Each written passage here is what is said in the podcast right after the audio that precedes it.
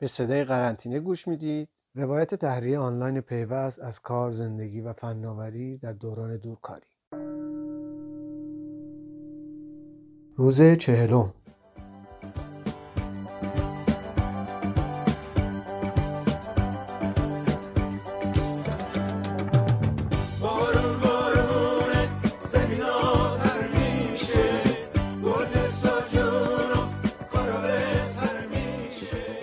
مهناز میگه توی آدم ورکولیکی اخیرا هم از این عبارت زیاد استفاده می‌کنه. ورکولیکی یا؟ مهناز کیه خب معلومه همسرم همراه همیشگی.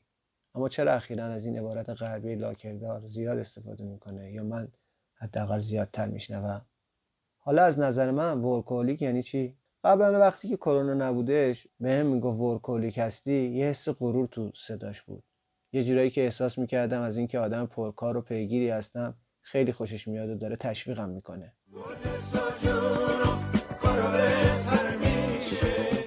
معنی workaholic رو تو گوگل search می‌کنم. آخه اخیرا دیگه گوگل یه چیز فرازمانی فرا انسانی شده. استنباطش یعنی استنباط همه ما.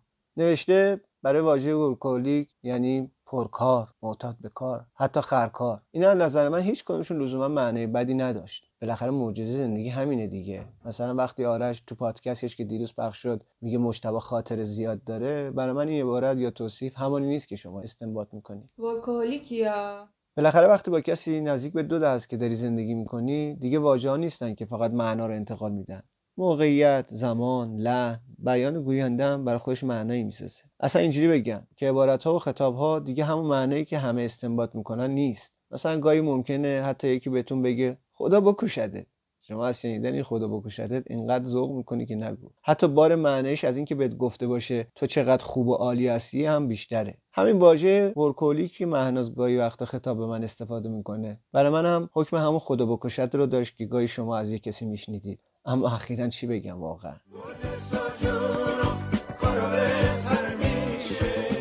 نکته اینه که خونه برای آدمی مثل من که از چنگایی به عنوان یه آدم پرکار یا معتاد به کار خطاب می‌شد جایی بود که وقتی واردش می‌شدم مثل کمپای رفع اعتیاد بود گوشی و لپتاپ و ابزارهایی که مرتبط با کار بودن و یه کناری میگذاشتم و شروع می‌کردم به تعامل کردن گپ زدن تعریف کردن خوشوبش کردن.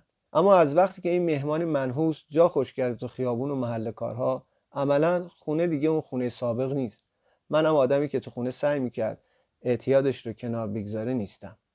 کلا دورکاری برای من لذت نشگی از کار رو که منطقا باید بیرون از خونه اتفاق میافتاد به زور آورده تو خونه و داره در یک جنگ نابرابر کمر به قتل دیگه لذت ها میبنده مشتبه میشه در مورد زمان سلام محمودی. سلام زمان خوب طرح اولیه منوهای سلام جدید آقای محمودی. شماره سلام مشتبه اگه میشه. دورکاری حکم ساقی رو پیدا کرده که حتی ابزار نشجاتش رو همه جا پنگ کرده. حتی تو خونه. قبلا فقط تو محل کار بود اما الان همه جا هست.